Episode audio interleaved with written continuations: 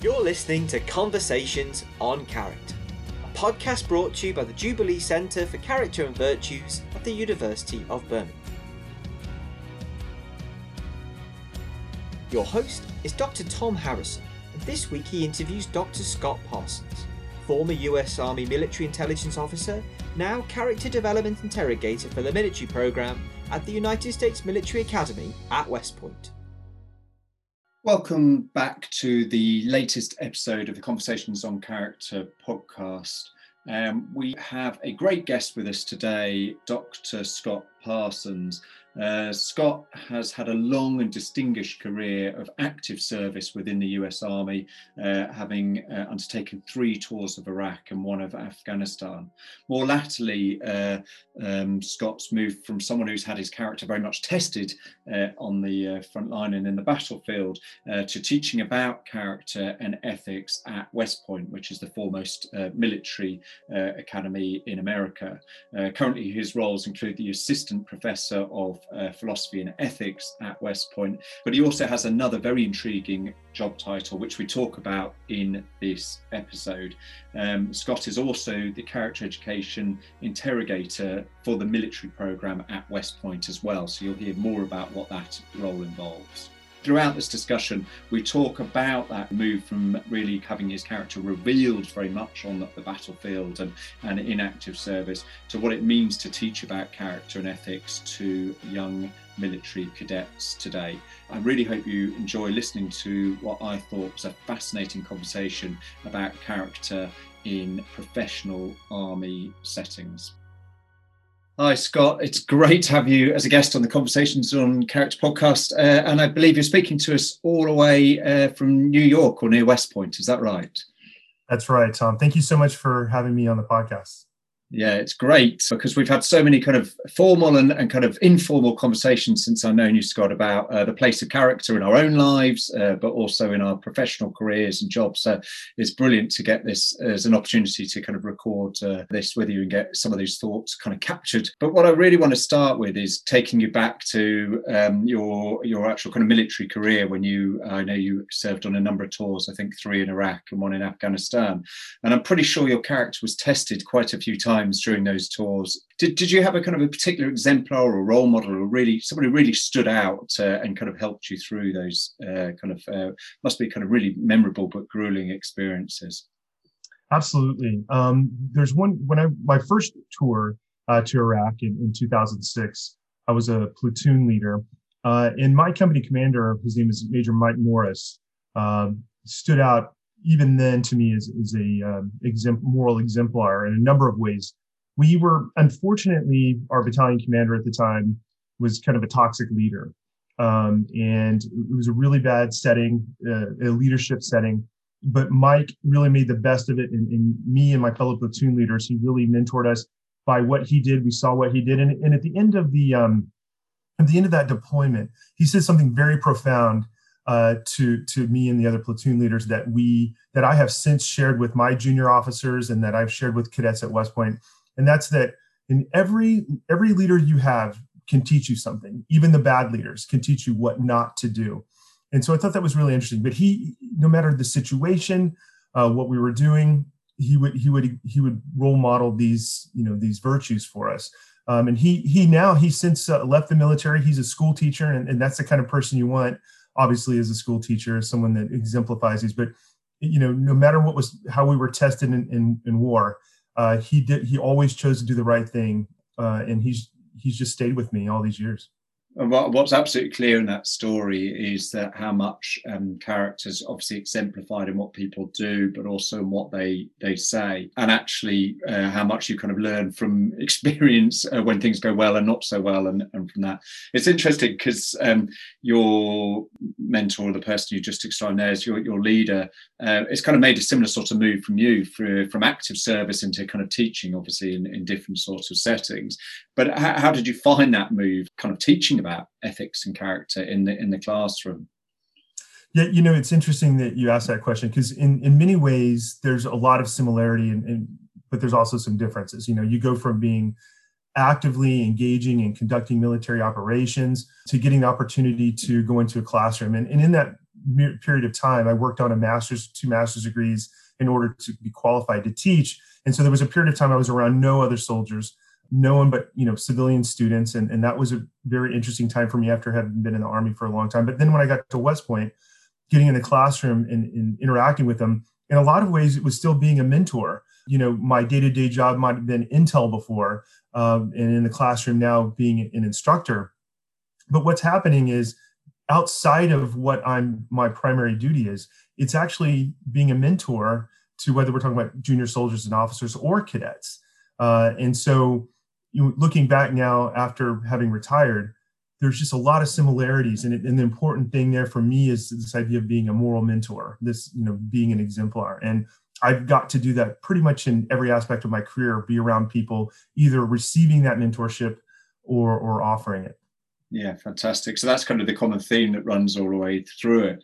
But I mean, I suppose there could be an argument that some people would say, particularly in your context, that kind of uh, character and kind of the ethical elements related to character can't actually be taught in the classroom. They may be modelled, as you've just said, but you know, can, can we teach in the classroom? They they tend to be revealed. You know, uh, in your case, in in the battlefield. Um, I mean, where's the link, I suppose, between teaching around ethics and what actually goes on in practice?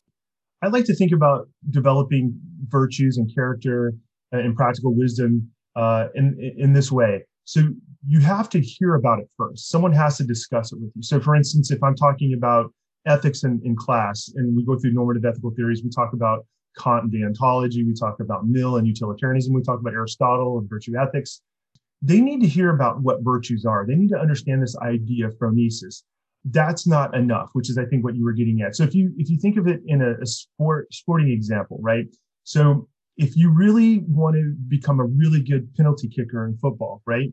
Um, so maybe you get a book on how to do it right? You read get the background on that. And then you watch a couple of youtube videos and and you're watching you're like okay that makes sense. Step this way step that way body weight. Those alone while you need that information someone needs to explain this to you that alone isn't going to help you be a really good penalty taker right you actually have to go out there and, and practice and practice and practice and kick it and kick it and kick it. And that idea, eventually you'll hopefully become better at it. So this the same is true whether you're, you know, out in Iraq or you're in the classroom at West Point. If I'm explaining to them, they need to know these terms first. This idea of that that you came up with, the idea of virtue literacy. They really need to have that background before they can develop it. But that's not enough. You're right. They need to go out there and then practice those virtues. And if they practice them within the context of what they do, currently students, in the future military officers. Within that context, then they can practice it and ultimately get better at that virtue and ultimately, hopefully, develop practical wisdom so that when they're in situations where uh, virtues collide, they choose the right one. Yeah, it's great. I like, um, as you were talking there in a, a completely kind of separate uh, situation, I was thinking about the number of YouTube videos I've watched recently about how to put a shelf up, and uh, uh, yeah, and then actually it was the practice of doing it revealed that perhaps I needed some more practice in that area. So, I mean, this obviously echoes a lot of what we do within kind of school-based uh, approaches. That you know there is a cognitive element to kind of character ethics, and you can what I use the term kind of cognitively prime to some extent people to kind of think through these scenarios and these dilemmas now, that won't necessarily mean that they uh, kind of respond in exactly the way that they may have thought they would respond, you know, kind of out of that scenario. But certainly, it kind of makes them more primed and ready, ready for those those situations. I mean, you've got a uh, I don't know whether this relates to it, but you've got a fantastic title I saw on your profile at, at West Point, which is the Character Education Interrogator for the Military Program. I mean, that's that's one hell of a, a job title. Tell me more about that, Scott. What is that? So I should be clear that I'm not interrogating anyone as much as I would like to but no, it's it's integrating. And it's interesting that they came up with the title because it's it's a verb that they've turned into a noun. But I'll take it. I have a job, so I'm happy. Back in 2019, uh, our superintendent, uh, Lieutenant General Darryl Williams, uh, was thinking hard about our mission statement is that we develop future leaders of character. And the 47 months here at West Point, that's one of the things we want to do. But he he was really curious and interested in how best to develop character so he, he set up an ad hoc committee uh, and I happened to be selected to be on that committee. Uh, I was very fortunate. And one of the things that they did was start researching how best to do that. And quite quickly, uh, we figured out the Jubilee Center uh, for Character Virtues was a place to go. So we like to think of ourselves as the preeminent leadership institution in the world, and clearly you guys the preeminent character education center in the world. So uh, what better pairing? So we learned a lot. We uh, we brought cadets and we, we actually listened to you speak. We listened to James and Christian speak. We learned a lot and we developed a lot. And so we wanted to integrate this. We used your framework uh, and kind of modified it slightly to fit us. So when you think about the four domains of virtue uh, that you guys at the Jubilee Center talk about, uh, we came up with a fifth one, uh, a profession specific one for us. We call them the martial virtues that, or military virtues that complement the intellectual, the moral, the civic, and the performance virtues. And, and really, honestly, if you look at it, it, it's almost like we just picked and pulled a few of them out from the other four domains, the ones that were specific to our profession. So we recommended that to the superintendent.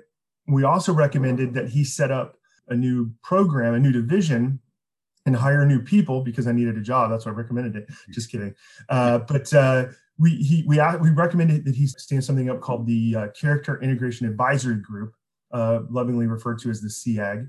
uh, and and he stood that up. And the point of that would be to have individuals who help write curriculum, uh, do assessment within the different pillars at West Point into different programs. So we have an academic program we have a military program, we have a physical program. So when you think about things like Sandhurst, um, that's really primarily making officers by focusing on military work, right? Most of them have their their undergraduate degree already before they get there. So what we are is kind of this weird hybrid between developing military officers, but also a university, a higher ed institution that that grants um, bachelor's of science degrees. Um, so we have an integrator that works on the academic program, uh, and she helps integrate character into the curriculum there. Um, my job is to do so within the military programs, and, and, I'll talk a little bit more about that in a moment. And then we have someone that does that with the physical. When we talk about physical, we're thinking about you know physical fitness, that kind of thing, and introducing and infusing character uh, within that curriculum. Um, so for the military program, like the one I've been working on mostly is every summer we the cadets go through summer training in a variety of ways. But the big one is what we call Beast because it's so pleasant to experience. It's cadet basic training. Uh, and um, we're going to have new cadets come in that will in the fall be freshmen or first year students. We call them plebes, short for plebeian, right? Uh, no, no privileges whatsoever. But in the program, one of the things we're doing this summer is we're introducing a character journal uh, for the new cadets. And we've set aside a full hour in the evening after dinner for them to do reflection and write in their journals and this is just unprecedented. And so we're really excited about what's going to happen with this. And we've also set up an assessment so that the day after they show up in July, they're going to get a, a survey. That the survey is going to contain other things in it, but I have four questions in there about virtue and about virtue literacy. Then they're going to spend time with the journals over the course of the summer. Uh, and at the end of the summer, they get another survey, and it's going to ask those same questions. We're going to see if if this character journal, this reflection time, help them develop their virtue literacy. So I'm really excited to see what comes out of that. So I'm really excited. So are we, because uh, I think um, there's a lot of talk and writing in the literature about the use of reflective journals at all different stages, whether it be in professional practice or indeed I've used them in kind of primary schools, etc. beforehand. But um, the evidence link between kind of um, that uh, and kind of the impact of them, I suppose, is is is not as not as strong as it could be, and tends to, for very good reasons, as you say, be focused on particular components like like literacy. So yeah, we we really looking forward to that. I just want to take you back to your comment though around you know how you built off the kind of the Jubilee Centre framework uh, around a lot of the work you're doing, and and clearly a lot of that Jubilee Centre framework is very much kind of virtue ethics kind of inspired and and based. But if as a layperson as I am to kind of your work at, at West Point, uh, and kind of more the broadly military, you would think that most of it is controlled very much by a kind of deontological view. It's all about kind of rules and telling people how to behave and ensuring that you know that behavior is um, managed through maybe kind of sticks and carrots types of approach. I'm not saying this is right but this is kind of the, the classic viewpoint of of kind of uh, how military run. So i'm i'm, I'm kind of um, wondering where the place is for virtue ethics within the kind of the, the military you know i think you're right tom at first blush i think you know deontology seems a perfect fit for the army right They're, we're a rule-based system they're very important to the army um, really in every aspect of military life, whether you're thinking about uniforms, uniforms have to, it has to be the right uniform, worn the right way at the right time. Um, and so that's kind of the crux of it. And if you think about that, I mean, that's kind of an innocuous idea of everyday life. But if you think about uh, in war and in battle, we have things like rules of engagement. Again, these are rules, right? And, and obviously, rules of engagement are important because we take very seriously the idea of only fighting against combatants. We don't want to target non combatants. So these rules are important. But while that's true, I think the Army doesn't necessarily have to be a rule based system or at least exclusively, right? So if your actions are motivated and based on your character, uh, then your actions will fall in line with the rules anyway, uh, unless um, the rules are ambiguous or a senior officer gives you an unethical or illegal order. In those moments, we want our character to override the rules. Yeah, that's okay. That's great. That's, I love that. And yeah, yeah, there's a point that rules may be there for foundation, but when the rules aren't go wrong or perhaps not enough or insufficient, then that's where the place of character come in. But I mean, there, there may be examples that you've seen where kind of uh, kind of character-based ethics have actually clashed with rule-based uh, ethics, and is is that something that you've experienced personally or actually seen? Yeah, absolutely. Um, so I think about my very first deployment to Iraq.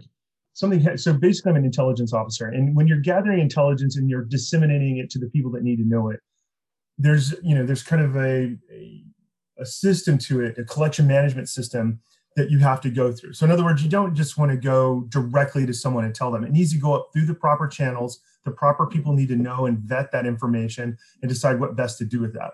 Uh, and in knowing that that seems again at first blush seems to make sense right you don't want just people telling anybody anything so I had a particular instance that happened in 2007. I was supporting the, the Marines uh, in the Euphrates River Valley, um, close to Fallujah.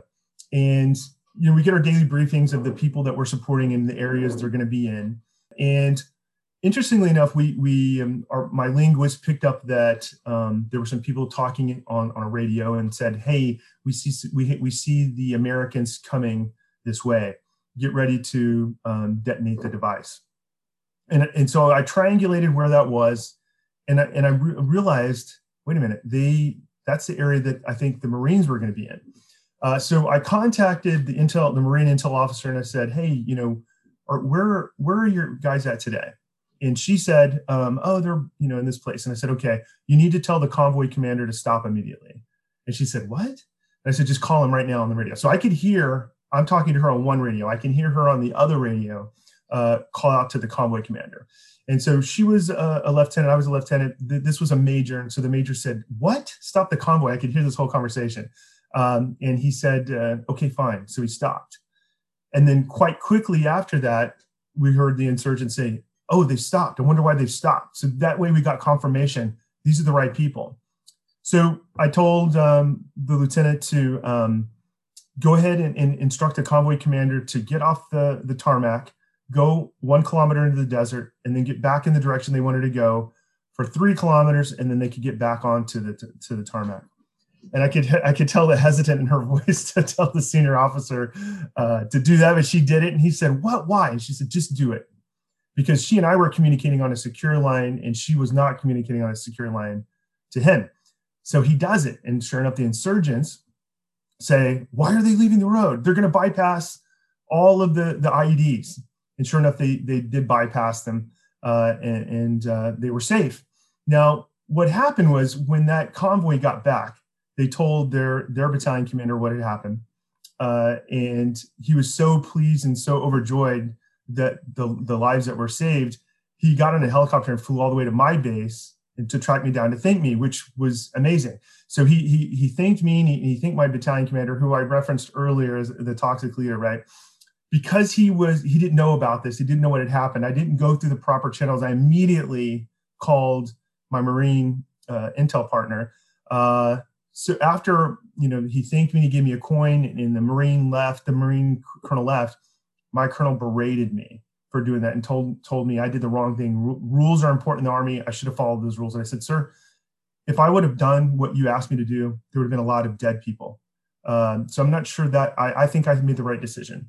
And he said, you did not make the right decision. Get out of my office. So uh, that's an example there where I clearly, on purpose, did not follow the rules. And I, to this day, I'm grateful I made that decision. I wouldn't be able to live with myself knowing that I couldn't have helped them. Yeah, I mean, that, I mean that definitely sounds like the right and the, the, wise decision in that. But it did bring you into kind of conflict in in some areas. I mean, it's a, it's a fantastic story, and it really brings to uh, to kind of focus, you know, kind of the intensity of some of these decisions that have to be made in all sorts of contexts. Uh, but it brings to mind a kind of a parallel with piece of research I did with some medics who are actually quite resistant to some extent to virtue ethics because he always just said, I'll just refer up. If there's no problem, we just refer up. Which uh, is this kind of where there's a blame, there's a claim, you know, type culture, um, which a lot of us are very fearful of. And I don't know if that pervades itself within within the military. But I'm just wondering how your kind of cadets and the people you're actually teaching respond to the idea of, of virtue ethics when you start to explore what that that looks like.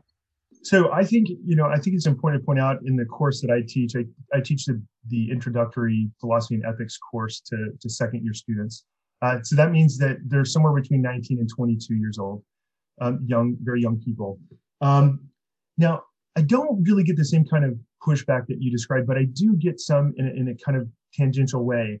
So I think I think it's quite interesting. And if you look at the people who are proponents of, of virtue ethics, um, many of them were also proponents of the idea of just war theory, right? And so if you think of Aquinas and, and Augustine and a lot of these people that talk about even modern day just war theorists uh, talk about these same things and, and they, they're really very compatible. Uh, so what happens after we go through normative ethical theories and, in uh, virtue ethics and we get to just war theory?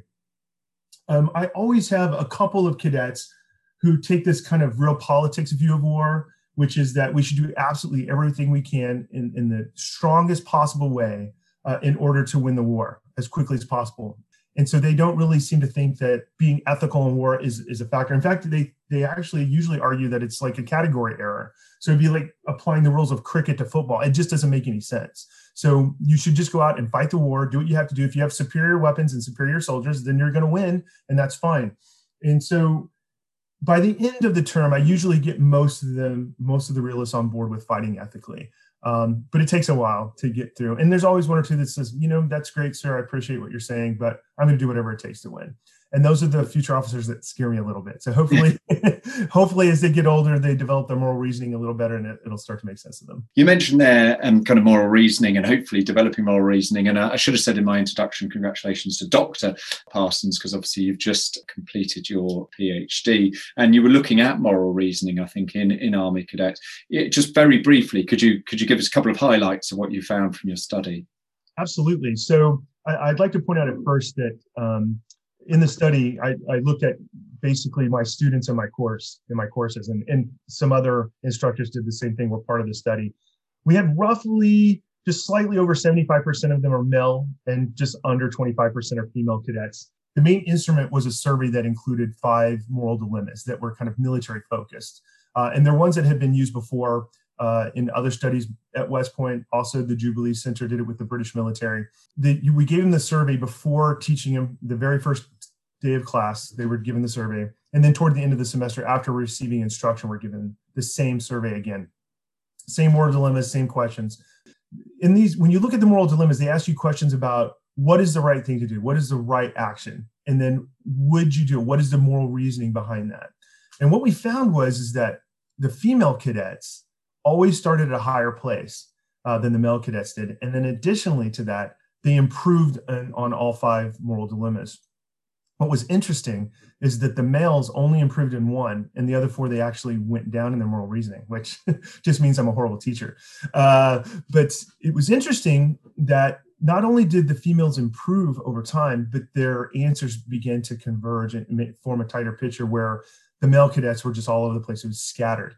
Um, now, what the one study that the the one moral dilemma that the male cadets improved on had to do with torture.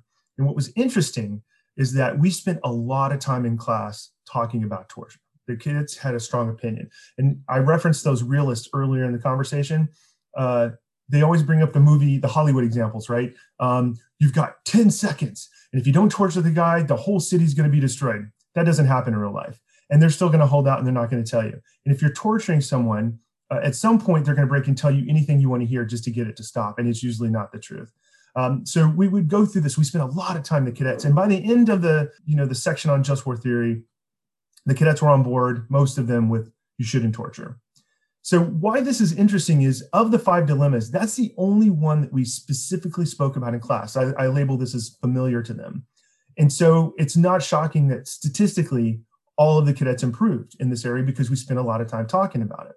Um, the other four areas, there was something on fraternization, something on a loyalty dilemma. Those never really came up in class. Um, and so it's, it's, it's interesting that talking about them first and spending time with them uh, help them do better. Now, the downside and the negative side to that is that means that they're not able to take these concepts and apply them outside of something they're being talked about. And so that's something that we need to think about and work on in the future in our course. I mean, that's a fascinating finding about the difference between kind of uh, different genders, but also it seems that you uh, found uh, some gaps in terms of your own kind of implementation or where you might put more focus on in the, in the implementation. Well, we really look forward to seeing kind of more publications coming out from that and that research.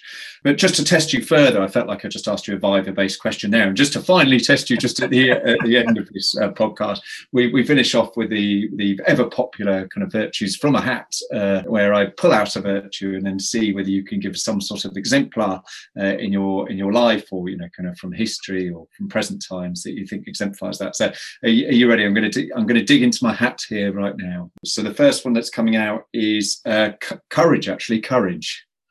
I, I think I was courageous coming on talking with you.